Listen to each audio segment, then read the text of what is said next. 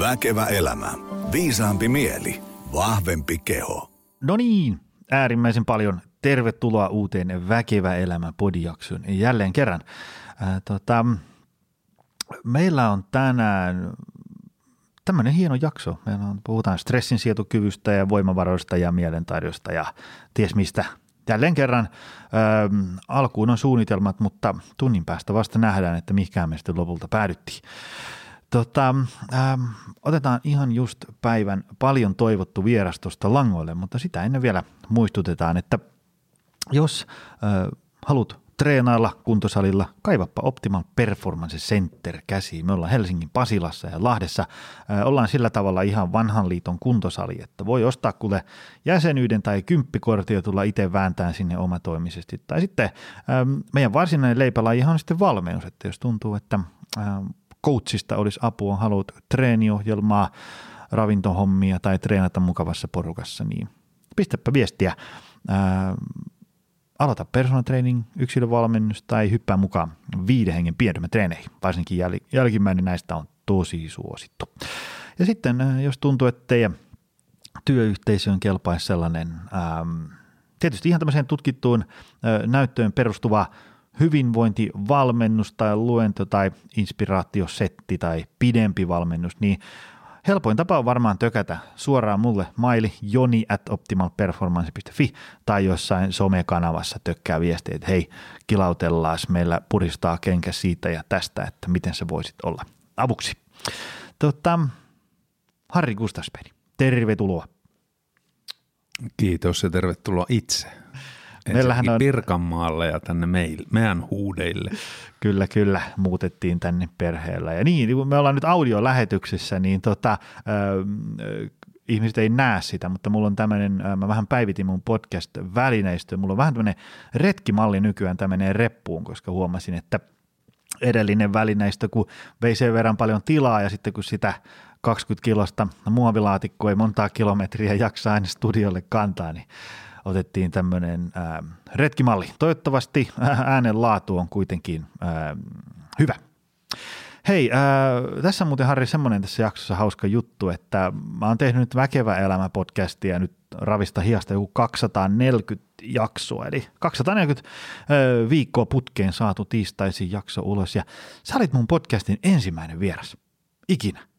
Ai, niin oli. Kyllä, kyllä. Jaa. Mä huomasin sen itsekin, koska mä kelasin sinne Peukaron ruvella sinne ihan ensimmäisiin jaksoihin. Mä muistan, että sä olit silloin ihan alussa, kun mä nauhoittelin siellä ää, Nelosen studioilla ja sitten tota, että mistä me silloin juteltiin. Sitten mä huomasin, että Piru Viekka, sähän olet ihan ensimmäinen. Tämä on, Oho. tämä on hieno setti. Joo. Hei, tota, äh, sä oot monelle tuttu, mutta ihan varmasti kaikki ei tiedä, että, että kuka sä oot ja mitä sä teet ja mistä tuut ja, ja niin edespäin. Suthan on aika kovissa liemissä keitetty, mutta kerro nyt lyhyesti ihmisille, että, että mikä mies? Minä olen Gustasperin Harri, moniala yrittäjä. Teen kaiken näköistä. Kirjoitan ja tutkin ja, ja, ja valmennan ja puhun ja meillä on verkkovalmennuksia ja – harrastan sijoittamista ja, ja, ja teen TVtä ja ka- kaiken maailman niin to, tosi monessa mon, monialaisesti yritän. Se on ehkä miten, miten nykyään voisi määritellä omaa tekemistä, että siis vaan tekemistä. Mm-hmm. Et ihmisenä määrittely onkin sitten hankalampaa, mutta, mutta tuota, tekemisen kautta kun määritellään, niin nämä voisi olla. Mitä, sullahan on, niin kuin, sä oot tuolla ollut niin kuin hands on aikaisemmin noin niin kuin tekemässä tällaisia juttuja, että on niin kuin aika ö, paineensietokykyä on koeteltu karhuryhmää ja tämmöistä. 25 vuotta tein operatiivista poliisityötä. Se on aikamoinen homma. Neljännes vuosisata. Aika kova, aika kova. Kyllä siinä tuli keikkaa heitettyä ja siinä tuli nähtyä se ihmisen mielen pimeä puoli ja se, mitä ihminen hulluudessaan toiselle voi tehdä ja – Siis se, semmoinen, semmoinen puoli ihmisyydestä ja elämästä, mitä normaali ihminen ei näe koskaan, niin siinä työssä se tuli nähtyä. Ja tota, sen ainut, työn ainutkertaisuuden huomaa vasta, kun sieltä lähtee pois. Mm. Et sitä ei siellä huomaa, se on mm. arkea ja se on normaalia. Ja edelleenkin, kun mä näen vanhoja, vanhoja kollegoita, ketkä vielä, siellä on siis vielä, vielä, vielä tota, kollegoita, jotka tekee siellä töitä, niin mä sanon, että ymmärtäkää sen työn hienous, että se on, se on erityislaatuinen työ ja juurikaan kukaan sieltä ei eläkkeelle lähde. Teillä tota, se, se varmaan on semmoinen, että kun puhelin soi, niin asiat on yleensä aika huonosti. Niin, silloin on aina, aina jotain odotettavissa tai jotain on jo tapahtunut. Mm, mm. Mä elin sen puhelimen kanssa, elin puhelimen kanssa sillä lailla vuosia, että silloin kun oli päivystysviikko, niin kun saunaankin meni, niin puhelin piti olla koko ajan. Mm-hmm. Niin mä oon kääntänyt nyt nykyään niin, että minua ei juuri saa puhelimesta kukaan kiinni. Et, et mullahan ei juuri kukaan soita, koska mm. tietää, että mä en päivisin vastaa. Mutta sitten viesteillä, viesteillä ja sähköpostilla saa. Mutta mä oon päässyt siis kääntämään niin, mm-hmm. että, että, tuota, että aikanaan pääsin tuon Metsolan Timon kanssa juttelemaan. Timo sanoi, että hän, hänen yksi tavoite elämässä on se, että hän, hän ei tarvisi olla puhelimen orja. Ja mä sitä tuon aika hieno tavoite. Tiedätkö, mä, mä oon kuullut sen niin, että, että, että, että Timoa ei saa puhelimella kiinni ja, ja nyt, nyt tulee hatarasta ulkomuistista, mutta niin, että niin kuin tyyliin kukaan. Joo. Sitä ei vaan sakita. Se on itse asiassa sillä, sillä tavalla hyvä, että sitten kun itselle on hyvä hetki, niin voi ottaa yhteyttä. Joo. Tota, hei, ähm, sukelletaan heti päivän menuun. Ähm, mitkä on sun mielestä äh, mielen tärkeimmät taidot? Se, tarkoitan nyt sitten, tämä on, on oman viisipäiväisen seminaarinsa paikka, mutta semmoiset tavallaan, kun mä oon itse, jos nyt vähän tiivistää, niin huomannut, että moni, äh, minä mukaan lukien, kamppailee vähän sen kanssa, että maailma on hirvittävän kompleksinen, vaatimuksia paljon, tai ainakin se tuntuu siltä, ja sitten on niin kuin tosi paljon meneillään. Mä mietin sitä, että, että jos me homo sapiens nisäkkäät, me enemmän ehkä luotu, tiedätkö, johonkin sellaiseen savannielämään, että me, me niin kuin aamulla herätään ja sitten me mietitään, mistä saadaan ruokaa ja sitten me saadaan se ja syödään ja sitten me levätään ja sitten tarvii vähän lisää ruokaa ja sitten ehkä pitää vähän mökkiä kunnosta ja sitten mennään nukkuu. Näin. Tällainen tavalla voisi kuvitella, että se on sillä tavalla no monella tavalla vaikeampaa, mutta sillä tavalla niin kuin yksinkertaisempaa elämää, kun nyt tiedätkö, sulla on niin kuin Euribor-korot ja, ja työssä deadlineit ja lapsen korisharrastus. Se on niin kuin sata miljoonaa asiaa mielen päällä niin kuin tyyli joka ikinen päivä. Ja sitten se saattaa tuntua semmoiselta, että, niin kuin, että mä en selviä tässä elämässä ja maailmasta. Mä oon aivan puhki ja niin edespäin. Niin mitkä on sun mielestä tämmöiset, niin kuin, että, että ihminen kuitenkin voisi olla osa tätä modernia maailmaa, missä on paljon hyvää ja sitten samalla kuitenkin voida hyvin? Joo, mä, minäkin vähän pohjustan tätä, koska A, tämä käsite väkevä elämä on hyvä. Mä tykkään tästä tosi paljon, koska tätä haur, hauraspuhetta, sitä, että ihminen on hauras ja, ja ihminen ei voi, voi, voi tehdä itselleen mitään eikä omille mahdollisuuksilleen eikä, eikä milleen muulle, niin sitä riittää. Sitä riittää ja nämä tahot, ketkä sitä viestii tämmöistä, tämmöistä haurastuvaa ihmistä, niin tietenkin tekee sen, tekee sen aika lailla vallan ja – vallan tavoittelun niin kuin nimissä. Et sitä puhetta on ihan tarpeeksi. Mä, mä itse en niin kuin, itse kallistun tälle väkevän elämän niin kuin teemalle, että meissä ihmisissä on huomattavasti paljon enemmän kuin me tämä tämmöinen, juuri tämä arki, minkä sä kuvailit. Meissä ihmisissä on huomattavasti paljon enemmän. Ja ehkä tämän ajan ongelma on siinä, että kuitenkaan tämä aika ei haasta meitä oikealla tavalla. Tämä on liian helppoa. Elämä on, liian, vähän. elämä on liian helppoa oikeasti. Mm. Ei, että se vaan, että tuntuu, mm. että on kaikkea. Mutta katsoppa tuosta ikkunasta tuonne järvelle vähän aikaa. Niin, siellä se on. Mm. Ei, eikä siellä ole mitään mm. sen kummempaa. Että harva meille noin arjessa niin pakottaa plärään sitä puhelinta viittä tuntia ja, mm.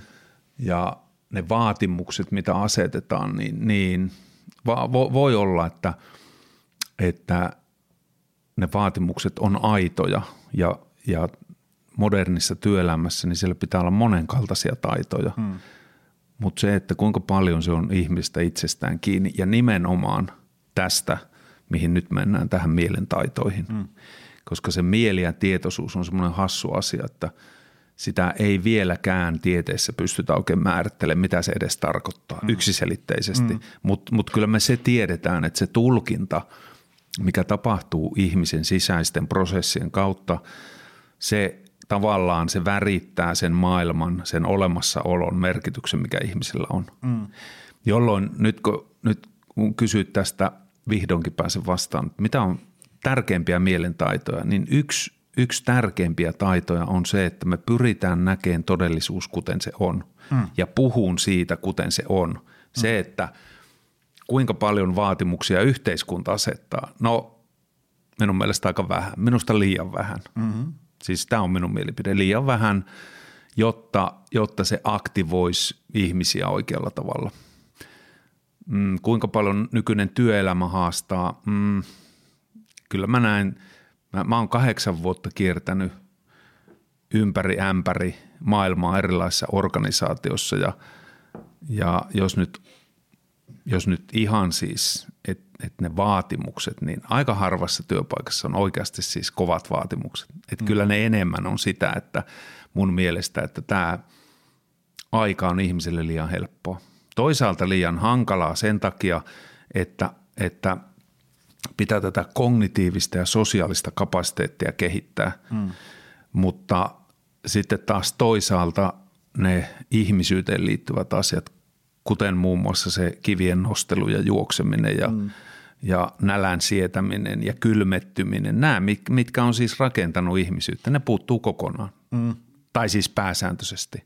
Joo, joo ja se, se tota, no sehän nyt on ihan, ihan näyttö on aika – valtavan kattavaa sen suhteen, että, että miten esimerkiksi vallan se kaikki paikallaan olo ja sitten semmoinen niin just tuosta sutasee älypuhelimen ruutua pari-kolme kertaa, niin sitten meillä on tuossa perhepizza nenä edessä. Aikaisemmin se saman energiamäärän saalistaminen olisi mennyt vähän mm-hmm. pidempään. Ja sitten tietysti kaikki, ähm, just tänä aamuna viimeksi ollaan puhuttu niin kuin vaikka älypuhelimien siitä, se tavallaan, miten se niin kuin – imasee ihmisen sinne sisuksiinsa, jos et sä yhtään mieti, koska nehän on niinku rakennettu silleen, mm. että sä oot siinä dopamiinikoukussa ja sitten monelta jos kysyy, että, että paljonko menee niin kuin ruutujen ääressä päivittäin, niin voi olla, että se oma kokemus on sitten ehkä kolmasosa siitä, mitä siellä sitten oikeasti menee. Ja, ja sitten kaikki semmoinen, ähm, tavallaan, että tämä, niin kuin mitä itse luennoilla monesti sanon, että, että monella tapaa ennen ei ollut paremmin. Mä oon onnellinen, että mä elän 2023, enkä esimerkiksi vaikka 150 vuotta sitten, koska silloin oli rankkaa. Mutta modernissa maailmassa tosiaan äh, täytyy olla vähän sille hereillä, että miten mulla menee ja minkälaisessa kunnossa mä oon ja, ja, ja äh, mistä tämä johtuu ja, ja, ja niin edespäin. Ja sitten se yksi tämmöinen niin tärkein mun mielestä mikään tämmöinen mielentaito voisi olla sellainen, no en tiedä mikä kategoriaan se menee, mutta anyway sellainen, että, että osaisi vetää rajoja ja, ja sillä tavalla ää, niin kuin päättäväisesti mennä semmoiseen suuntaan elämässä, mitä itse toivoo. Siis sillä tavalla, sehän et voi olla, että on niin tosi tyytymätön nykytilanteeseen ja nykytilanteen muuttaminen on tosi vaikeaa. Tiedätkö, että jos on vaikka asuntolaina ja, ja muutenkin vaikka rahat riittää just ja just, niin mä ymmärrän, että ei voi niin kuin ottaa vaan lopareita. Mutta tavallaan asettaa semmoisen tavoitteen, että nyt mä alan tekemään määrätietoisesti duunia sen eteen, että mun työpaikka vaihtuu seuraavan neljän kuukauden sisällä johonkin semmoiseen, mistä mä tykkään ja, ja, ja ei mm. syö mun hyvinvointia ja niin edespäin. Päämäärätietoisuus. Joo, joo. Se, on se, se on se yksi keskeinen mielentaito ja sitä ennen tulee, tiedätkö mikä? No. Sataprosenttinen omistajuus. Koska, Elämä haltuun. Niin, siis sillä lailla, että, että elämäähän ei saa päätöksellä välttämättä haltuun. Että jos on ajautunut jotenkin kummalliseen niin kuin jamaan, niin ei sitä päätöksellä saa heti haltuun, mutta mm. ilman sitä päätöstä, ilman sitä sataprosenttista omistajuutta – Tiedätkö, että kun elämässä on asioita, mitä kukaan muu ei voi tehdä sinun puolesta. Mm. On semmoisia päätöksiä, mitä kukaan muu ei voi päättää minun puolesta. Mm. Ja tavallaan sen selvittäminen ja siitä seuraa se päämäärätietoisuus. Ja ilman päämäärätietoisuutta ei ole palkkiojärjestelmän aktivaatiota. Mm. Ja ilman palkkiojärjestelmän aktivaatiota ei ole sitä kokemusta siitä, että emotionaalista vastetta siitä, että nyt tuntuu hyvältä, nyt onnistu, nyt, nyt niin kuin win the day ajatus. Ja, ja nämä, on, nämä on tosi yksinkertaisia asioita tälleen niin kuin auringonvalossa ja päivänvalossa ymmärtää, mm-hmm. mutta, mutta tuota, kuten veli, niin ymmärrät sen, että se mikä on yksinkertaista ymmärtää, niin se, on, se ei ole helppoa elää todeksi. No se on just näin. Semmoinen tota, ää, toinen tämmöinen mielentaito, mikä on mun mielestä hirveän tärkeä, on se on vain jatkojolostus siitä, mitä sä sanoit, että, että pystyisi näkemään maailman sellaisena niin kuin se on. On tämmöinen niin kuin näkökulman vaihtamisen taito. Siis sillä tavalla, ää, mä, kun mä esimerkiksi nyt kun podcastin kuulijamäärät on mukavassa nousussa ja sitten tulee paljon viestejä ihmisiltä ja, ja tota, ää, on, on, tulee paljon siis niin kuin kehitysehdotuksia. Kauniisti sanottuna kehitysehdotuksia. Sanotaan, että, että kuulija tykkää podista, mutta ei ole johonkin podcastin näkökulmaan tai käsittelytapaan tyytyväinen. Ja, ja sitten sieltä tulee, että, että olisi kiva, jos podcastissa käsiteltäisiin asiaa enemmän tällä tavalla, kun nyt siellä on tällä tavalla. Sitten mä olisin, että nyt tällä tavalla, millä hän kuvaili, niin, niin mä en, mä en niin kuin edes asioista tuota mieltä. Mä en ole ikinä ollut tuota mieltä. Sitten mä kysyn, että, että, että osaatko viitata niin kuin, että, että, että missä, mikä kohta tässä podcastissa toi sulle tämmöisen mielikuvan tästä, että mä oon tätä mieltä asioista. Niin sitten se usein se palaute alkaa sitten sen jälkeen lauseella, että no rivien välistä mulle syntyi kuva, että. Ja sitten mä oon silleen, että, että nyt vitsi vieköön, että nyt sinne rivien väliin on kyllä syntynyt jotain sellaista, mitä siellä ei ole, koska tavallaan se ihmisellä on muodostunut sellainen kuva, mitä mä en ole edes mieltä. Ja ne on aina hyviä sellaisia, ähm, tavallaan mä ymmärrän, että kun joku ihminen jostain elämäntilanteesta tai, tai tunnetilasta käsin mm. kuuntelee jonkun jakson, tiedätkö, että sillä on vaikka huonoja kokemuksia, niin sitten se saattaa kuunnella sitä semmoisen tietynlaisen filterin läpi ja Sitten usein me käydään hyvä semmoinen keskustelu siitä, että, että, että, että no piru viekö, että sulla on syntynyt tämmöinen kuva, ähm, äh, mutta tota, se mitä mä tällä argumentilla tai jaksolla ajoin takaa on itse asiassa tällainen ja tällainen. Ja sitten me löydetään siitä hyvä yhteinen sävel. Niin ja sinun, sinun, sinä palvelet tietenkin siitä kulmasta, että se palvelee myös sinua. Mm. Et, ethän sä voi palvella ihmisiä vaan siitä kulmasta, että se palvelee vaan jotain mm. ihmistä tai jotain mielipidettä, vaan, vaan tavallaan, että se pitää olla molemmin – se pitää olla molemmin puolinen. Ja sitten, että sekin on totta, että kaikkia ei voi auttaa eikä kaikkia voi palvella. Näin nimittäin mm. 25 vuotta semmoista työtä tehneen voin sanoa, että, että kaikki ihmiset ei välttämättä halua apua. Mm. Ja mä ajat, ainakin ajattelin, että mä oon 25 vuotta auttanut ihmisiä, jotka auttanut semmoisia ihmisiä, jotka ei halunnut meidän apua, mutta silti me ollaan autettu, koska se on kuulunut mm-hmm. näin hyvinvointiyhteiskunnassa, demokraattisessa hyvinvointiyhteiskunnassa, näin, mm-hmm. näin viranomainen toimii. Mm-hmm. Mutta yrittäjänä mä, mä palvelen niitä ihmisiä, ketkä haluaa minun apua ja ennen kaikkea missä on kysyntä. Mm-hmm. Ei niinkään tarvetta, mm-hmm. vaan ennen kaikkea kysyntä. Ja ne on vähän kaksi eri asiaa. Kyllä, kyllä. Eikö vaan? Kyllä, kyllä. Ja, ja, ja tota, mä mietin usein sitä semmoisessa, tätä, tätä näkökulman vaihtamisasiakin semmoisessa tilanteessa, kun tuntuu, että jollekin on niin kuin aivan hirvittävän mahdotonta nähdä sitä tilannetta ja ongelmaa niin kuin erilaista näkökulmasta. Se tavallaan, äm, jossain luennolla vaikka joku nostaa käden pystyyn, kertoo jostain ää, un, univelka-asiasta ja, ja me eletään aamuvirkkujen tyranniassa ja, ja mä en voi X, Y, Z. Sitten se kuva, ja sitten mä niinku saan siitä semmoisen kuvan, että okei, tilanne on niinku aika huono ja mä, mä ymmärrän hänen tavallaan sen, sen pointtinsa ihan täysin.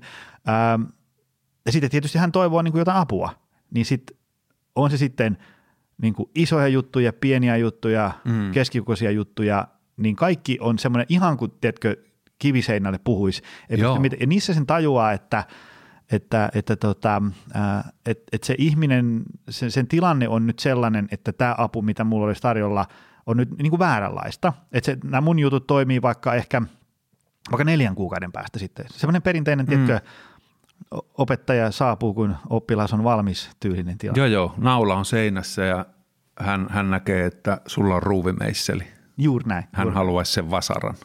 Niin, joo, joo, joo. se menee. Näin. Ja sitten se semmoinen niin kuin, mutta kuitenkin se, ja, ja mä sanon tämän ennen kaikkea sille itse omalla tavalla jotenkin heränneenä ja valaistuneena siitä, että, että munkin suusta on tullut sellaisia, ei ole mitenkään mahdollista alkaneita lauseita, jotka nyt vuosien jälkeen kuulostaa vähän hassulta. Mutta mä olin siinä hetkessä 110 prosenttisesti sitä mieltä. Joo, joo. Ja se, se, se, ihmisen, kasvavan ihmisen osa on sitä, että toivottavasti me osataan olla eri mieltä asioista, mitä me oltiin aikaisemmin. Se on mm, kasvavan mm. ihmisen osa, että, että jos mä oon joskus päättänyt jotain, niin sitä mä en koskaan saa olla eri mieltä, höpö, mm-hmm. höpö.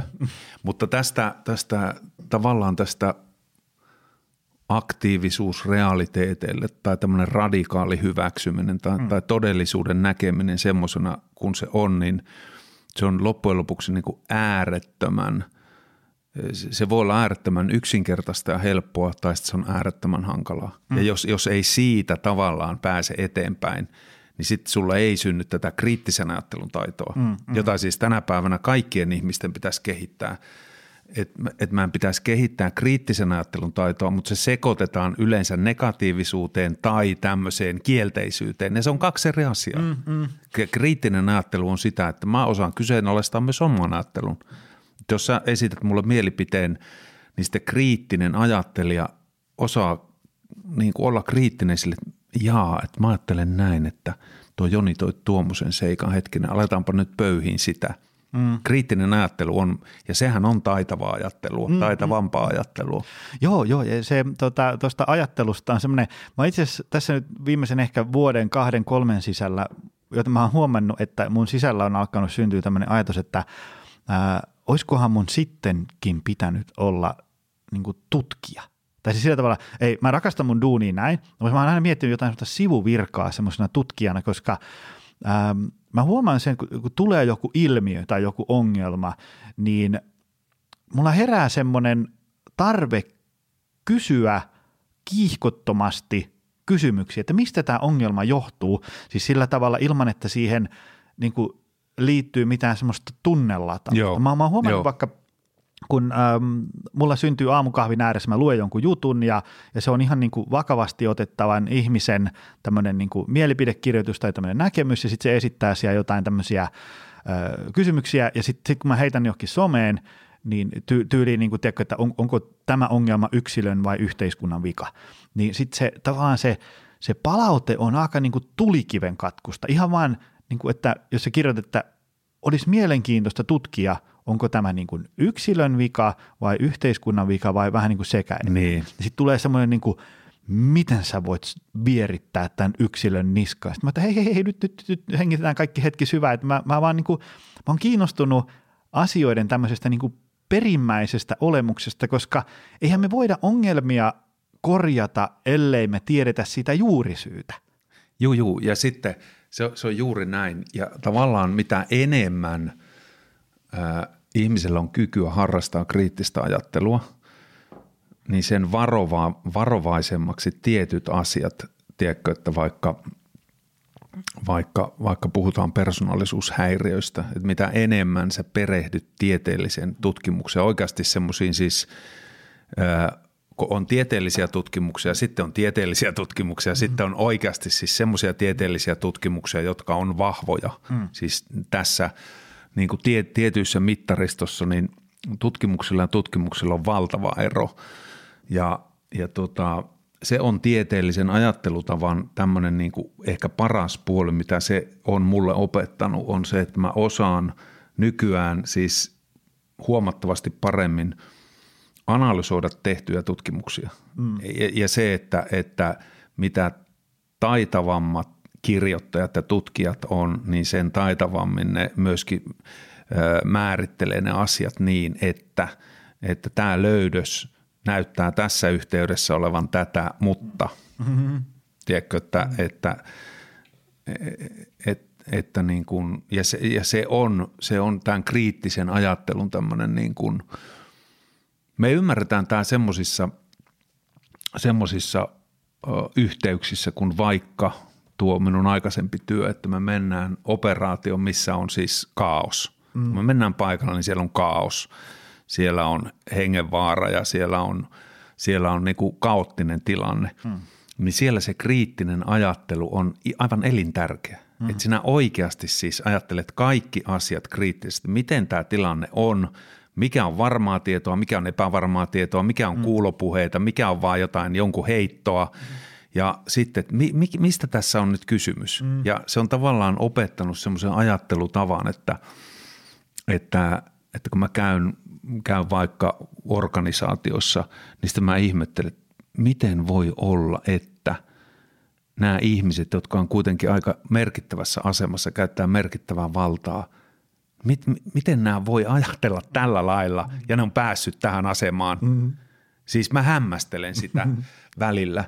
Ja, ja tota, mutta joo, on, on, to, on toki niinkin, että sitten, sitten tajuaa, että, että itse on aika vajaa tiedoilta ja taidoltaan, mm. kun, kun pääsee oikeasti mm. siis semmoisten ihmisten kanssa tekemisiin, jotka on hyviä siinä, mitä tekee. Mm.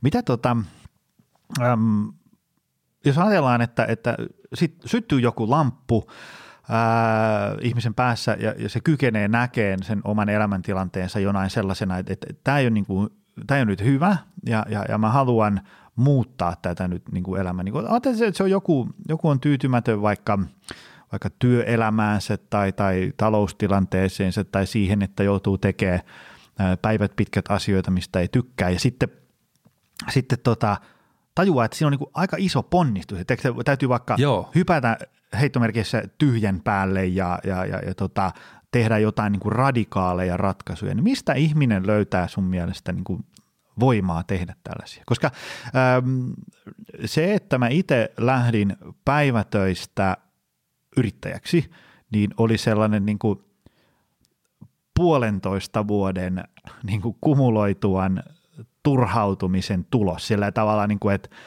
että niin kuin, siihen meni kuitenkin puolitoista vuotta ja mulla oli sillä tavalla ikään kuin, niin kuin kaikki mahdollisuudet katettu nenän eteen aika hyvin, että mulla on niin kuin tutkinto ja, ja, ja, on vähän säästöjä sille, että ei joudu tyhjän päälle ja, ja, ja jos, jos valmennushommat ei, ei maistu tai ei ota tulta alle, niin sitten mä voin aina palata päivätöihin ja niin edespäin. Mutta silti se painekattila kesti niin kuin puolitoista vuotta ennen kuin kansi lensi irti, niin, niin tota, Mistä ihmiset löytäisi voimaa ja niin kuin uskallusta? Meillä on, meillä on aika lailla sama tarina, että mäkin havahduin silloin jossakin vaiheessa siihen, että, että mullahan tulee ikää lisää ja, ja tämä harjoittelu yksikössä, se on siis kovaa, se on kovaa urheilijahommaa. että niin aamulla tullaan töihin ja sitten lähdetään treenaamaan ja, ja, ja tota, tai sitten istutaan keikoilla, roikutaan niin päivätolkulla autossa, istutaan kama päällä, odotellaan vaan, odotellaan mm. vaan tuleeko vai ei tule. Niin tuli semmoinen kirkastuminen, että ei, ei, mun kroppa ei enää tätä kestä. Sitten mä oon tässä nyt yli 20 vuotta niin kuin maa, maannut maastoverkkojen alla ja istunut panssareautoissa ja että, että kai sitä ihminen voisi tehdä jotakin. Mm. Ja sitten mä lähdin opiskelemaan päällystötutkintoa suorittaa tänne Tampereelle ja – ja tavallaan sen päällystötutkinnon jälkeen, kun mä tajusin, että hetkinen, minustahan tulee hallinnollinen virkamies. Että mä oon kuitenkin tehnyt siis operatiivista mm. työtä ja sitten, että mä istun, teen hallinnollista virkamiestyötä, niin mä et, ei, ei, ei Juman kautta, se ei ole minua, se ei ole minua. Ja samaan aikaan mulla heräs, heräs se tämmöinen niin kuin, on, oli herännyt ajatus siitä näistä teemoista, mitä mä nyt – että mä jatkan opiskeluja yliopistossa ja, ja, ja sitten mulla jotenkin, mä jotenkin näin, että mä olin ehkä onnekas, kun mä pääsin, pääsin sitten tuonne Toronton yliopiston tutkimusryhmään ja mä pääsin mukaan semmoisiin tutkimushankkeisiin, mitä siis Suomessa ei ollut. Hmm. Eikä, eikä tuota, mä olisi niin kuin ikimaailmassa voinut kuvitella, että mä pääsen tekemään semmoista tieteellistä tutkimustyötä ja perehtyä näihin asioihin. Mulla jotenkin mä niin kuin mä ajattelen, että mulla oli jotenkin semmoinen helppo väylä siitä mm. sitten, mutta se, että irtisanoutua hyvästä virasta, sama juttu. ja yrittäjänä tavallaan miet, miten, siis edes, miten minä yrittäjänä edes pidän siitä huolta, että mä saan nämä asuntovelat maksettua, niin siitähän lähetään, mm. että tähän on tultu. Joo, joo, se, mä itse, tämä on tietysti, tämä on tämmöistä kognitiivista kelailua, mikä ei välttämättä määränsä enempää auta siihen, jos niin kuin ihan hysteerisesti pelkää vaikka ää, muutosta tai, tai niin edespäin, mutta jotenkin semmoinen – että niin kuin rauhassa ajan kanssa hyvin nukkuneena ja syöneenä, ehkä liikkuneena, istuu niin kuin olkkarin pöydän ääreen ja ottaa A4 ja rupeaa kirjoittelemaan siihen ää, niin kuin plussia ja miinuksia siitä, että, että mm. mä teen tämmöisen loikan ja, ja plussia sillä tavalla ennen kaikkea, että mitä kivaa siellä voi sitten odottaa, jos mä onnistun. Ja, ja, ja sitten siihen miinussarakkeeseen asioita, että – jos tämä meneekin ihan pieleen, niin mitä siitä sitten seuraa? Ja sitten ennen kaikkea katsoo, että, että ne seuraukset, mä itse olen vähän tämmöinen konservatiivinen jänishousu, että en ole mitään sellaisia esimerkiksi vaikka velkoja ottanut, mistä jäisi sitten lopu elämäksi liemeen, vaan aika semmoisia tavalla niin kuin miettiä, että, että jos mä nyt tuosta perustan vaikka kuntosalin ja, ja, ja mun osuus siitä se velka on vaikka 37 000 euroa, kauhean määrä rahaa, kyllä mä niin kuin sen kanssa pystyn elämään. Pitkään sitä maksetaan, mutta se ei ole semmoinen, tiedätkö, niin kuin 400 000. Se on vähän pahempi homma. Ja, ja, ja tota, sitten vertailee vähän niitä, että et, et alkaako tämä vaakakuppi kääntyä niin kuin sinne puolelle, että, että tämä on vähän epävarmaa touhua, mutta kyllä niin kuin plussat painaa niin paljon tuolla vaakakupissa, että pitäisikö vaan antaa mennä. Niin ja tuohon on sitä riskinottoa, että, hmm. että kaikista Mä, mä meissä ihmisissä on siis jo persoonallisuuden ja temperamentin ja taipumuksen piirteissä eroa siitä riskinotosta. Ja kaikista, en, mä en sano, että, että kaikkien pitää alkaa yrittäjäksi, että jotka on mm. työelämässä, ei, ei todellakaan. Ja se, että se ei edes onnistu kaikilta, että joutuu elämään erilaisessa epävarmuuden tilassa 24 7. Että se, että sulla on rahat kiinni yrityksessä ja sä – joudut joka tapauksessa, jos yrittäjänä meinaa pärjätä, niin jo, jo, joka tapauksessa jonkunnäköistä riskiä sietään mm. ja kantaan sataprosenttisen vastuun siitä. Ja se on erilaista. Tämä, tämä voi kuulostaa hassulta, mutta vaikka poliisit, ne on turvallisuushakuisia. Mm. Poliiseihin pääsääntöisesti hakevat ihmiset, ne on turvallisuushakuisia. Ai jaa. Joo, joo, joo, joo. joo. Kun sä kuitenkin joudut menemään tuonne, missä joutuu painiin jonkun kanssa ja – Joo, mutta, mutta, mutta jotenkin siinä on, siinä on se turvallisuushakuisuus on, on, se ei ole ainoastaan siis huono puoli, etteikö ihminen, ei, ei se sitä tarkoita, että eikö ihminen tietyissä tilanteissa suostu ottaa riskiä, hmm. vaan, vaan semmoista yleistä turvallisuushakuisuutta, että sulla on kuitenkin tietyt palat elämässä aika vakioituja, hmm. että jos sä keikalla vähän joudut riskin alle silloin tällöin, niin se on erilaista riskiä hmm. kuin semmoinen yrittäjän riski, tiedätkö, että se – kun on, on, on tutkittu vaikka yrittäjien persoonallisuutta, niin kyllä siellä enemmän löytyy riskinottajia, se, semmoisia, jotka oikeasti niin laittaa, laittaa tavallaan niin eri tavalla asioita ja nämä riski ja riski, niin eihän ne ole sillä lailla verrattavissa olevia asioita, mm. mutta – kun yrittäjäksi alkaa tai jos haaveilee, niin jos ei yhtään siedä semmoista epävarmuutta, pitkäaikaista epävarmuutta, niin sitten mä suosittelen, että ei, ei ehkä kannattisi niin kuin siirtyä yrittäjäksi. Että sitten kannattaisi, kannattisi pysyä palkkatöissä, mutta, mutta tuota, se, että onko palkkatöissä vai onko yrittäjänä vai, vai, vai tekeekö mitä työkseen, niin ei se korreloi suoraan sitä, että – kuinka väkevänä elämän kokemuksena tai kuinka hyvä elämä meillä on. Ei, ei ne suoraan korreloi, mutta se korreloi, että, että ihminen tekee jotain, minkä ihminen kokee, että tämä ei ole enää minua. Tämä ei ole enää merkityksellistä. Tämä ei ole enää arvoa tuottavaa. Tämä, mitä mä nyt teen, mä en halua tehdä tätä. Niin silloin se päämäärätietoisuus ja tuo, että – mitä sä sanoit, niin tekee suunnitelmat ja pohtii asioita ja kuitenkin miettii, että sitten, että ootko sä 30 vuotta ahdistunut mm-hmm. vai sitten vuoden turhautunut, mm-hmm. niin, niin kun se ahdistuneisuushan kasvaa vielä, siis kumuloituu vuosien varrella, tulee, sit, sitten tulee tämmöistä, tämmöistä tiedätkö, niin kuin kiteytynyttä katkeruutta ja kyynisyyttä ja tämmöistä niin kuin että kaikki on paskaa paitsi kusi, tämmöisiä tyyppejä. Niin, että semmoista elämääkö sitten, että onko se elämästä sen arvoinen? Juuri näin.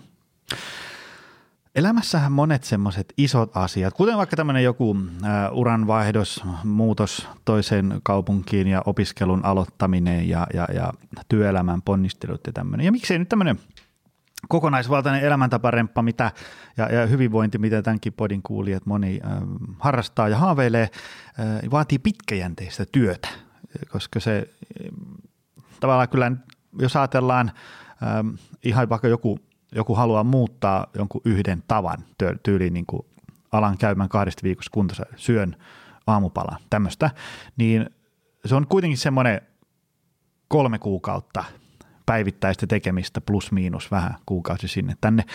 Öö, niin se on aika pitkä aika ajatellen, että yleensä innostus kestää ehkä kaksi viikkoa. Niin öö, miten, miten kuulijat vois ajatella tai tehdä asioita toisin, jotta, jotta tavallaan niin kuin pitkäjänteistä työstä, en mä sano, että tulisi helpompaa, mutta että siihen yhä useampi pystyy sitoutumaan. Mikä se, on sun maaginen resepti?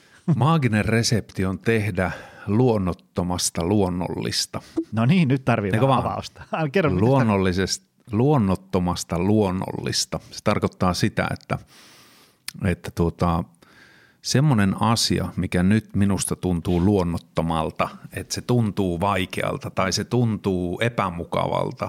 Vaikea ja epämukava on kaksi eri asiaa, eikö Vaikea on semmoista, missä oikeasti joutuu eh, testaan kompetenssia ja kykyjä, taitoja, resursseja – ja sitten epämiellyttävää on sitä, että tämä nyt on vaan epämiellyttävä. Tämä tuntuu epämiellyttävältä, mutta tässä ei ole varsinaisesti mitään vaikeaa. Ne on siis mm-hmm. kaksi eri asiaa. Mm.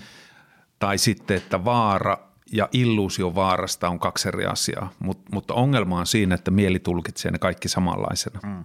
Mieli tulkitsee tuolla niin kuin sähköisissä impulseissa kaikki epämiellyttävät, vaikeat, uhkaavat niin kuin samankaltaisena, niin kuin, että niillä on eräällä lailla sama arvo, tiedätkö?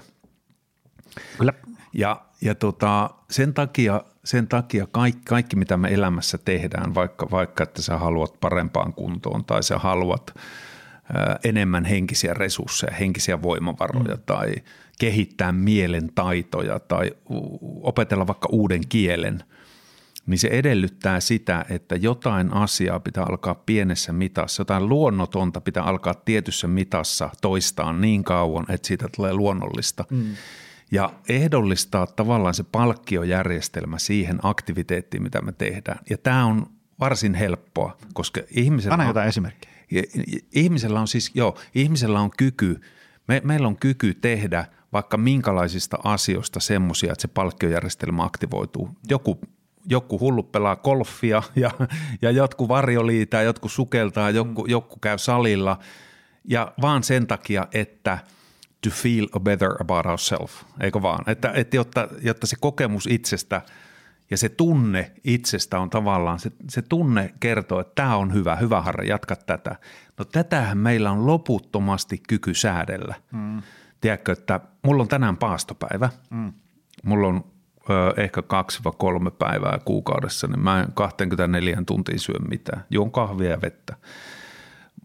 Niin, niin tota, aluksi se paastopäivähän tuntuu ihan hirveältä, että, että e, et syökkään silloin vaikka aamiasta, kun pitäisi, niin sitten mieli huutaa sitä, että äkkiä ruokaa. Mm. Ja se on ihan niin kuin, eihän ihminen tarvitse koko ajan syödä, se, mm. se on ihan niin kuin hourailua niin, niin tavallaan, että alkaa opettaa itseä johonkin asiaan semmoiseen ja, ja tekee mahdollisimman pieninä annoskokoina, mahdollisimman pieninä. Se on, se on vähän niin kuin tämän uudelleen, se on uudelleen ohjelmointia ja se on jopa vähän huijaamista, tämän, mm. tämän kehomielijärjestelmän huijaamista niin, että, että – että tuota, siitä jostain osasta alkaa tulee luonnollista ja sitten kun se luonnollinen muuttuu tavanalaiseksi, niin sitten se palkkiojärjestelmä kyllä pitää huolen siitä, että se tavanalainen toiminta toistuu. Esimerkiksi otetaan hyvin yksinkertainen esimerkki vaikka aamulenkkeelle, mm. että jos, on, jos mä normaalisti, niin tänä aamuna kävin kanssa käveleen, niin käyn kolme kertaa viikossa, hyvänä viikkona viisi kertaa viikossa aamulenkillä – niin ei se välttämättä se ensimmäinen herä, kun mä herään aamulla edelleenkään tunnu siltä, että, että nyt on mahtava lähteä lenkille ja mennä järveen. Mutta, mutta tavallaan, että se tunne on kuitenkin jo tosi pieni aika. Mm. Et se, ei, se ei häiritse minua kuin ihan häivähdyttävästi. Ja sen ajan, sitä ajanjaksoa pitää pienentää ja se pienenee vaan sillä, että tähän ei ole siis mitään muuta reseptiä kuin tahdonvoimaa pitää suunnata oikeisiin asioihin. Mm. Siis ta- käyttämällä tahdonvoimaa, tahdonvoima vahvistuu ja kuluu. Mm. Se, että mihin me käytetään tahdonvoimaa. Käytätkö se siihen, että, että, että sä käytät tahdonvoimaa johonkin semmoiseen asiaan, että sä päivittelet vaikka maailman huolia tai mm. poliittista tämmöistä niin kuin viestintää. Mm. Mm. Eikö vaan? Sitähän mm, me voidaan katsoa, että miten, miten nämä poliitikot voi viestiä tällä lailla. Että ne lupaa asioita, mitä ne ei koskaan pidä. Ja ja se kuluttaa minun resursseja. Mm, mm. Vai, vai käytänkö mä resursseja siihen, että mä tiedän, että tämä on nyt vähän hankala, että mun nytkin kun sä lähet tästä, niin sitten mulla on englanninkielen niin kuin oppitunti itseni kanssa. Mulla on tietyt jutut, että mä mm. niin kuin työstän joka päivä englannin kieltä, koska se on enemmän ja enemmän minun työkieli. Mm. Niin se, ei, se harvoin tuntuu hyvältä, mutta sitten kun mä teen sen kuitenkin ja sitten kun se sessio on ohi, niin sitten se palkkiojärjestelmä – kertoo mulle, mm. hyvä Harri, näin.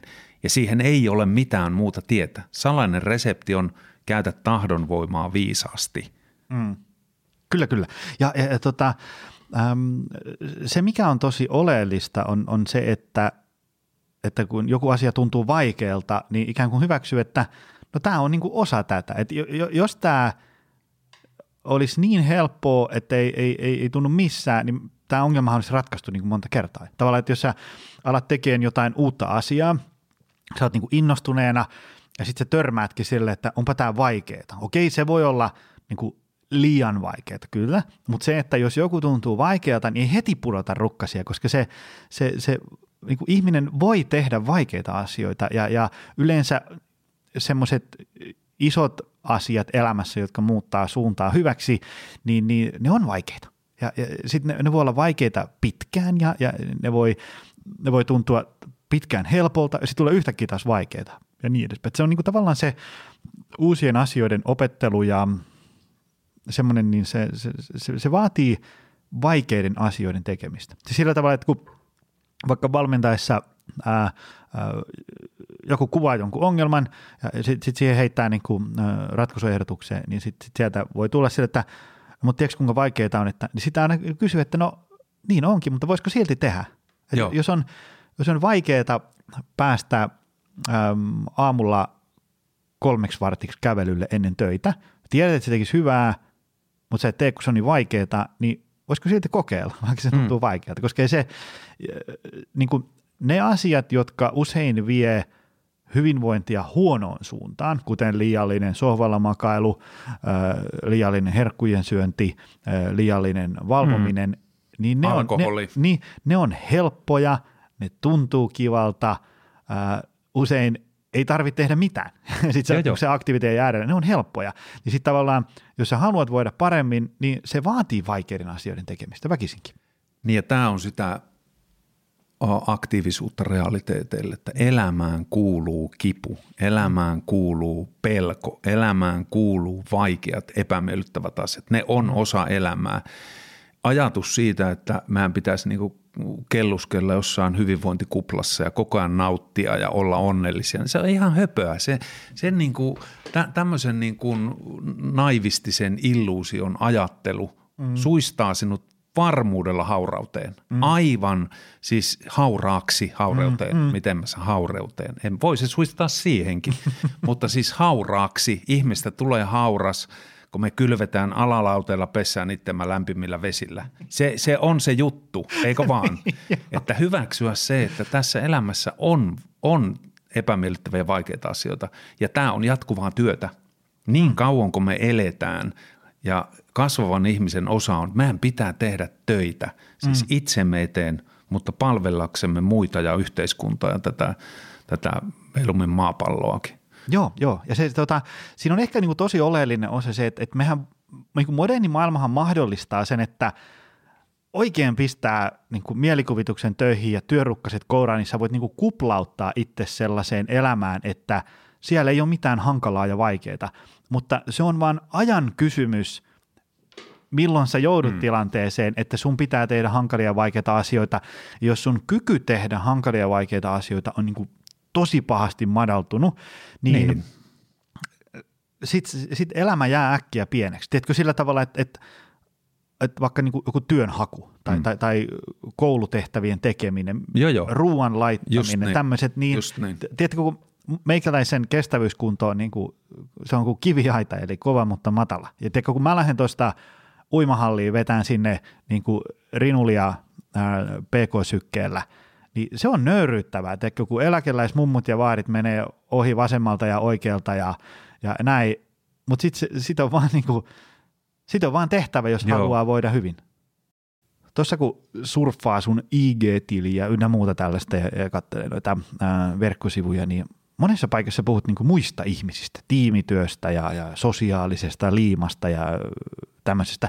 Miten sä näet, kun säkin oot monessa liemessä keitetty, niin tavallaan muiden ihmisten vaikutuksen ja roolin siinä, että, että elämästä tulee hyvä? Niin, ihminenhän ei, mä kirjoitan seitsemättä kirjaa semmoisesta teemasta kuin mestaruus nyt tällä hetkellä. Ja minusta se on kiehtova teema, koska, koska tota, ihmisellä on mahdollisuus kehittää itseään jossakin osa-alueella hmm.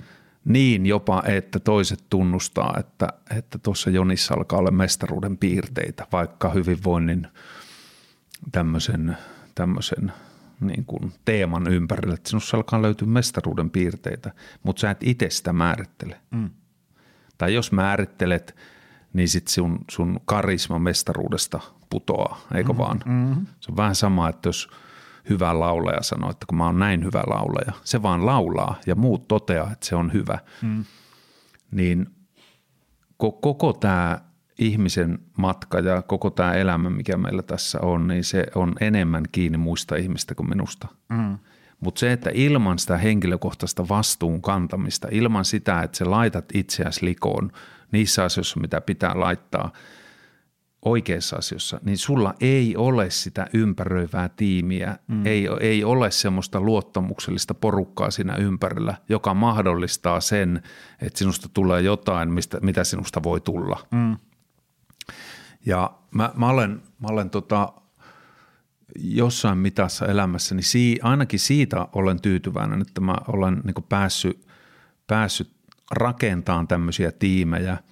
Ja sitten mulla on nykyäänkin, mulla on nykyäänkin niin valtavan hyvä tiimi. Va- vaikka Karppisen Teemu, miten se pyörittää tuota meidän, meidän tavallaan niin tiimiä tuossa ja minkälainen porukka siinä on ympärillä, niin en mä, en mä tätä omaa osaani voisi tällä lailla tehdä, ellei mm. mulla olisi tämmöistä tiimiä. Tai vaikka että meillä on nyt rakennusprojekti tuolla, niin siellä on niin jäätävän kova tiimi. Ei, ei minun tarvi mennä sinne sekoileen, tiedätkö, pyöriin, yrittää kantaa lautoja ja olla hyödyllinen. Ei, ne on niin kova tiimi, että ne, ne, niin kuin, ne tekee sen homman. Mm. Ja mä voin täällä ihan sinun kanssa jorissa tässä mikin ääressä, eikä minun tarvi huolestua, että mitähän sillä rakennustyömaalla tehdään nyt. Mm. Ja tämä, tämä on sitä, että, että tuota, et, et ihmiset, se sosiaalinen – pääoma mm. on se, mikä sitten loppujen lopuksi rat, ratkaisee sen, että minkälainen elämä meille tulee. Joo, ja sitten tosi tärkeää on se, että heittäisi itteensä likoon niin kuin semmoisiin ympyröihin, missä on semmoisia ihmisiä, ää, jotka tota, ää, on menossa siihen suuntaan, mihin itse toivoo. Tai, tai kenties on vaikka siellä jo. Et jos ajatellaan, että äm, nyt niin kuin tyypillisen esimerkki voi olla joku, ää, että jos joku ei vaikka ikinä harrastanut voimaharjoittelua. Ja sitten on semmoinen, että lukee netistä, että tämä voisi olla aika kova juttu, ikääkin tulee ja pysyt paikat kunnossa ja niin edespäin. Ja, ja sitten vaikka perheessä kukaan ei harrasta, ei ole kavereita niin edespäin, niin sitten aika hankala se on sieltä niin kuin ehkä tyhjästä ponnista, että jos me otetaan niin kuin tuhat ihmistä, niin, niin kyllä aika aika valtaosalla jää sitten tekemättä. Mutta jos menisikin johonkin semmoisiin ympyröihin, missä se voimaharjoittelu on öö, niin kuin osa ihmisten arkea, kun siinähän on parasta se, että kun sä menet sinne piireihin, niin siellä niin kuin ihmiset ymmärtää sitä sun ajattelutapaa.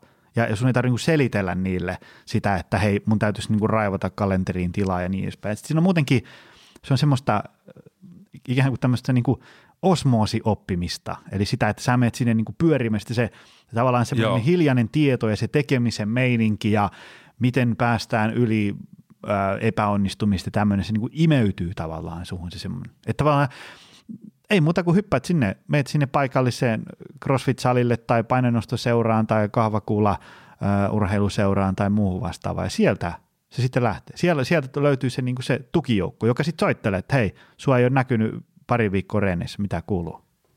Et se on proaktiivista hommaa. Mm. Se, se, se että, että mäkin kuulen tämmöistä, kun ei, ei että kun, kun, mutta mitä jos ei ole tämmöistä tiimiä? No eihän sitä ole, jos et sinä tee osasi, jos et sinä ole proaktiivinen. Et sinä olisi päässyt jo juttelemaan niiden ihmisten kanssa, kenenkä kanssa olet päässyt juttelemaan, juomaan kahvia. Sulla on puhelimessa hirveä määrä, mä tiedän, että sulla on hirveä määrä suomalaisten vaikuttajien mm sä voit soittaa niille, kysyä mielipidettä, mm. mutta se ei olisi tapahtunut, ellei sinä olisi proaktiivinen, ellei sinä olisi, tiedätkö, niin kuin tehnyt sitä osas. Mm. Jos sä olisit jäänyt Lempäälän takamettiin, niin, niin sulla ei olisi sitä sosiaalista verkostoa, mm. eikö vaan? Mm. Ja se on, se on aktiivista puuhaa ja sitten, sitten kun tavallaan sattuu löytään, että onkin niin onnekas, että löytää ne oikeat tyypit, niin sitten – sitten se on myöskin aktiivista puuhaa, mm. kantaa se vastuu, tiedätkö, että, että tuota, niistä ihmistä oikealla tavalla. Ja si- siinä ei ole mitään pahaa, että ihmisiä tulee ja menee. Kyllä mulla on tässä kuule yrittäjäuran aikana ihmisiä tullut ja mennyt, mm-hmm. ja ne ei ole vaan jäänyt tähän yhteisöön jostain mm-hmm. syystä. Eikä siinäkään ole mitään. Se ei ole niiden ihmisten vika, eikä se ole minun vika, vaan se on, se on joku semmoinen symbioosi, mikä sitten ei synnytäkään miten, mit, mitkään – pitkäaikaista niin kuin suhdetta, mutta jos emme kokeilla näitä symbiooseja, jos emme kokeilla, että kenenkä kanssa mm. vaikka yhteistyö lähtee toimiin, niin ethän se ikinä saa selville. Joo, se on juurikin näin. Tota, joo, ja se, se, se, niin kuin, se on ehkä se kaikkein tärkein pointti ymmärtää, että, ähm, että niin kuin, aika harvoin tullaan hakemaan sieltä omalta kotisohvalta. Sitten tavallaan, kun sä oot – jossain niin kuin skenessä sillä tavalla tunnettu, niin, niin, niin tota, vaikka esimerkiksi mua tullaan nykyään monella tavalla. Maine, joo, niin, se on niin, maine. Niin, tullaan hakemaan. Siis mä makaan kotisohvalla ja joku lähettää mulle privaviestin, että tuu luennoimaan meidän tykypäivään. Mutta on tärkeää ymmärtää, että siihen pisteeseen pääseminen otti noin niin kuin kahdeksan vuotta päivittäistä somettamista. Just niin. Että se ei tullut sille niin kuin ihan äh, kauhean näppärästi. Ja sitä pitää tehdä edelleen. Et jos niin. mä nyt vedän tuosta, tiedätkö, johdot kiinni ja katon tonne Lempäälän perämettään, niin siinä ei kauaa mene, kun mua ei edes muisteta. Et niin. Se on semmoista niin kuin työntekemistä, että pääsee johonkin pisteeseen ja sitten kun sinne pääsee, niin, niin tota, ää, edelleen työ jatkuu. Ja se on sitä maineen rakentamista, tuon maineen rakentamista, mitä sä oot tehnyt ja, ja samoin kuin moni yrittäjä sanoo, että no heillä ei ole mainetta eikä heillä tunnettavuutta. Niin, Mm. Jos ei ole mainetta eikä ole tunnettavuutta, niin mistä kukaan tietää, että se sinun palvelu tai sinun tuote on hyvä? Mm. Vai onko se edes hyvä? Mm. Niin kyllä, kyllä maineella sillä on, aina, ainakin kun on yrittäjä, mm. niin silloin on aika keskeinen merkitys sillä, että miten, miten sitä tuotetta tai palvelua niin markkinoilla, niin kuin, mm. miten se näyttäytyy markkinoilla. Ja maine syntyy siitä, että, että sen tekee muut ihmiset sulle. Mm. Sinä, joo, sinä joo, edesautat sitä omaa mainetta, mutta loppujen lopuksi se, se, että kuka Joni on, se maine rakentuu siitä muiden ihmisten kautta. Joo, ja siinä äh, liittyy oikeastaan varmaan kaikkeen, mitä tässä nyt ollaan puhuttu, niin on se sitten, että, että haluaa saavuttaa jotain uusia asioita, heittäytyä uudelle uralle tai, tai löytää uusia ihmisiä, näin, niin ka- kaikki tavallaan liittyy siihen, että, että pitää olla valmis ottaa niin kuin kättä naamaan, siis sillä tavalla, että ihmiset sanoo, että ei. Koska ähm, moni voi olla vaikka mun podcastista silleen, että, että, että vitsi miten hienoja vieraita siellä on, mutta aika harva tietää sitä, että pystyisin tuosta heittämään helposti 50 ihmistä, jotka on sanonut, että ei, en tuu, ei ehi, ei pysty, joo, joo. paljon muuta. Ja sitten toiset ehkä 30, jotka ei ole vastannut edes sitä. Että sitä on se, että mä saan paljon hyviä vieraita, on sitä, että jos mä haluan tänne niin kuin 50 hyvää vierasta, niin mun täytyy kontaktoida ainakin 100 vierasta. Joo. Että se on semmoista niin kuin raastavaa duunia sitten kuitenkin lopulta. Niin, no jos mä itse ajattelen, että kuinka paljon minua on pyydetty eri podcasteihin, niin mä oon pääsääntöisesti, jos mä oon edes vastannut, niin mä oon vastannut ei. Että, Tämä on siis suuri kunnia saada sitten. No en minä tiedä, onko suuri, suuri kunnia, mutta, mutta meidän välille on syntynyt jonkunnäköinen yhteys ja sitten, sitten niin kuin mä en kehtaa, kehtaa kieltäytyä, en kehtaa, mutta mä myöskin tiedän, että tämä on vastavuoroista. Mm. Sillä lailla vastavuoroista, että, että kun me jutellaan tässä, niin sitten mulla syntyy semmoinen ajatus siitä, että no että et itse asiassa minäkin sain tästä jotain, mm. koska tämä aika on arvokkain resurssi. Mm, mm. Vaikka joku väittää, että aikaa ei ole, mutta kyllä sitä meillä, siis ei meillä mitään muuta ole kuin mm, aika. Mm. Ja sitten mihin mä annan aikaa, niin annanko mä aikaani siihen, että mä juoksen kaikki, joka paikassa mihin me nyt pyydetään, niin mä vaan juoksen niin antamassa omaa aikaani, niin mm. en mm. tietenkään.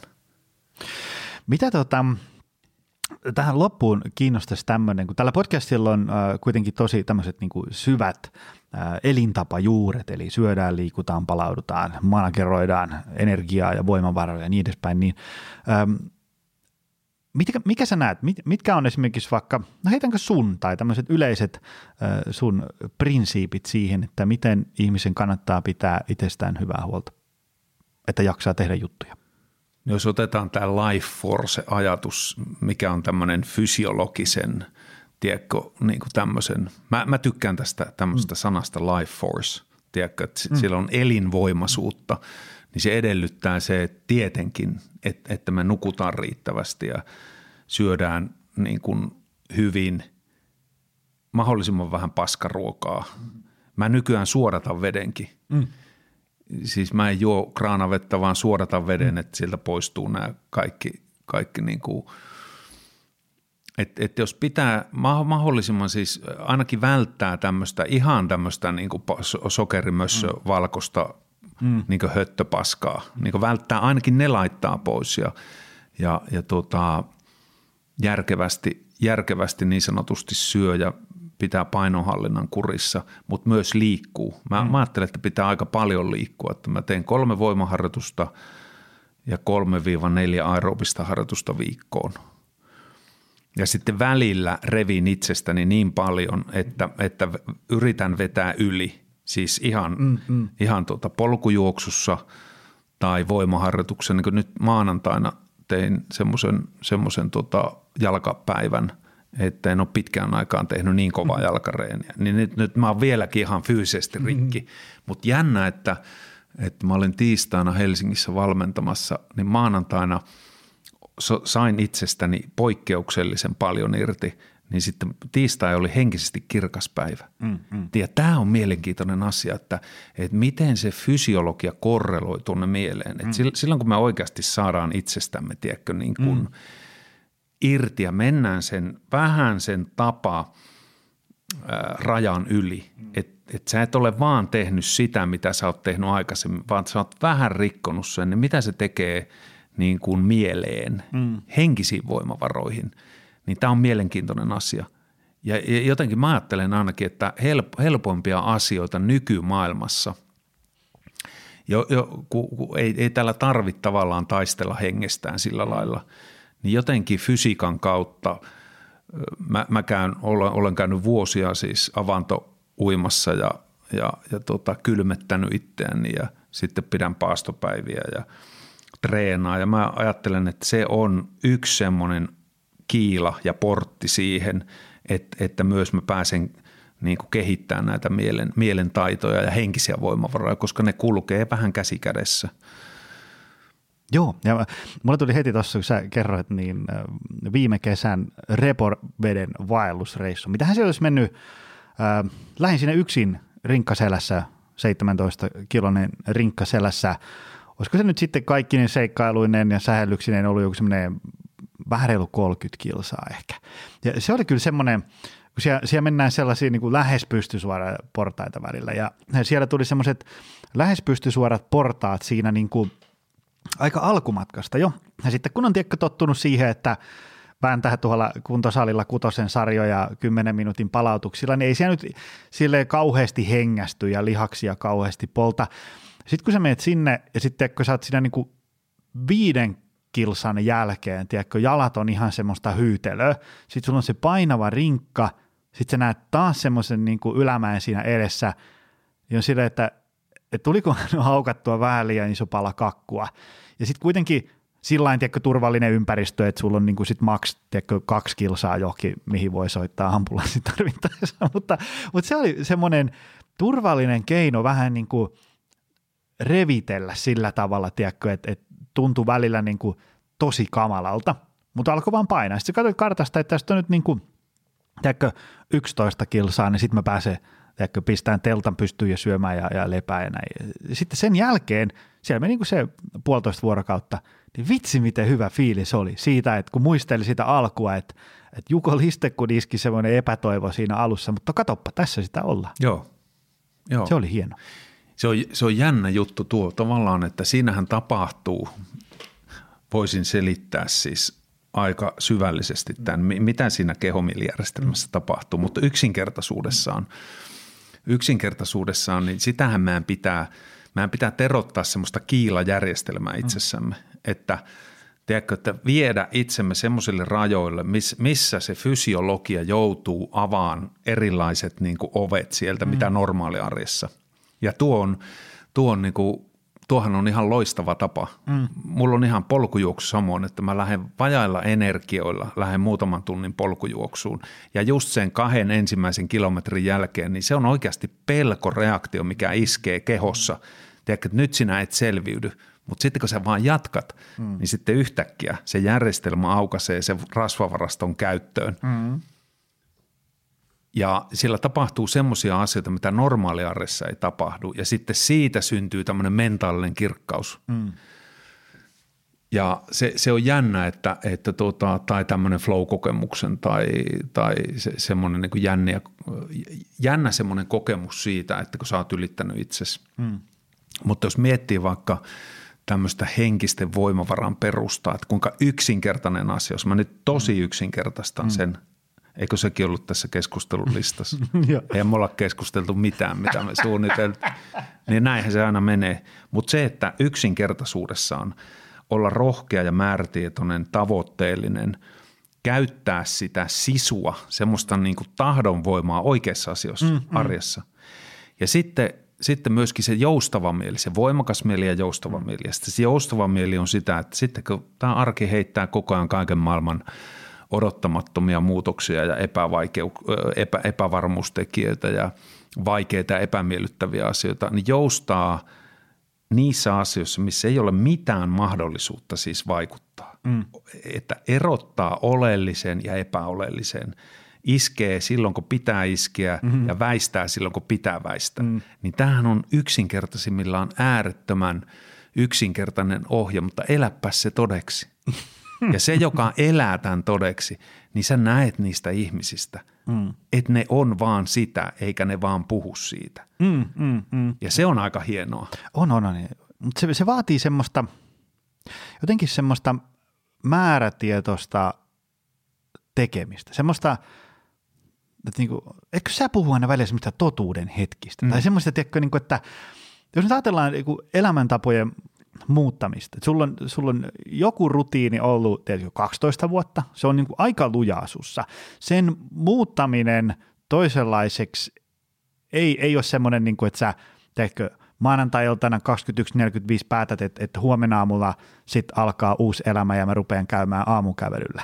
Ja, ja, ja sitten yhtäkkiä, pam, ikinä ei tule hiki, ikinä ei tunnu vaikealta ja sitten elämä menee kivasti, vaan – hyvin usein meillä ikään kuin se seuraavan aamun 6.30 me on eri mieltä kuin se edellisen illan 21.45 me. Joo, joo. Ja, ja se on semmoinen, missä tavallaan pitää jotenkin niin pystyä pysähtyä ja keskustelemaan itse kanssa läpi se, että, että nyt jälleen, kuten aina aikaisemminkin, mä haluan jäädä tänne sänkyyn makaamaan. Mutta tämä on se hetki, missä mä pystyn nyt valitsemaan toisin ja muuttaa tätä mun elämänkulkua yhden piirun verran. Ja sitten mun täytyy tehdä tämä ehkä huomenna uudestaan ja sitä seuraavana ja niin edespäin. Niin, elämä on jatkuvaa työtä. Jos oot ihan varma siitä, että, että sä pystyt olemaan alalauteilla ja kylpeen itseäsi vaan lämpimillä vesillä, niin fine.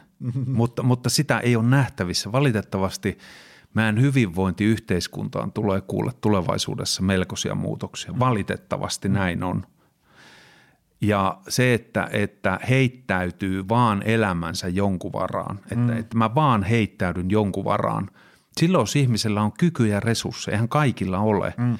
Kaikilla ei ole samaa resursseja eikä lähtökohtaa eikä kykyjä ja niistä pitää huolehtia. Mutta se, että jos sulla on, niin älä, älä Juman kautta jää sinne alalauteelle, koska, mm. koska se on se, mitä, se on, se on semmoinen niin kuin ihmisyyttä piinaava houkutus. Mm ja juuri siitä pitää tavallaan niin kuin astua ulos. Aina, kyllä sillä joskus pitää olla siellä alalautella mm, mm. ja kylpeä lämpimillä vesillä. En mä sitä sano, niin. mutta ei niin koko aikaa. Joo, joo. Ehkä se on semmoinen tavalla, että jos, jos tavallaan elämä heittää vähän jonkun kierrepallo ja sitten se johtaa siihen, että et, et ei pysty vastaan sen millään tavalla. Et sä niin kun, et vähänkin mennään siitä ää, tavallaan perusurasta sivuun ja sitten menee heti oikosulkuun. Niin sehän tietysti sitten vaikuttaa jo elämänlaatuun ja siihen, mitä kaikkea voi tehdä. Joo, kyllä. Hei, äh, me ei juurikaan puhuttu siitä, mistä alun perin oli tarkoitus, mutta tästä tuli, tästä tuli hyvä setti. Äh, tota, ähm, mistä hei ihmiset löytää sut? Onko, onko sulla jotain verkkosivuja? Mä voin tuonne show notesihin nämä vielä tökkiä, mutta mä laitan sinne meidän se äh, edellisen jaksonkin ja muut tämmöiset. harrigustasberg.fi ursusprogram.fi, ursusprogram.com ja sitten Insta ja Facebook. Mä oon siellä kohtuullisen aktiivisen. Mä en ole päässyt tuohon Twitteriin kiinni. En suosittele. Ja, ja Kokonaan. Tota, Plussat ja miinukset äh, summaten, niin ehkä Twitter jää vähän miinuksella. Se, vaan, se on oma taiteenlainsa. Joo, joo, joo. Mä en ole siihen päässyt kiinni ollenkaan, että, että tota... No mä täkään sut siellä nyt, niin päässyt Joo. Ja sitten LinkedInin laitan, laitan ehkä semmoisia enemmän ammatillisia tämmöisiä blogikirjoituksia ja, ja tämän tyylisiä asioita sinne LinkedIn, mutta siellä kyllä, kyllä nyt löytää. Mahtavaa. Hei, tämä en oli... vastaa puhelimeen, enkä vastaa viesteihin, jonkunnäköisiin viesteihin vastaan. Vastasit mun äh, podcast-kutsuun, se oli hienoa. Joo. Hei, äh, kiitos tästä tosi paljon. Tämä oli mainio. Kiitos. Kiitos sulle, arvoisa kuulija. Se on taas ensi viikolla lisää. Moi! Tutustu lisää aiheeseen optimalperformance.fi ja opcenteri.fi.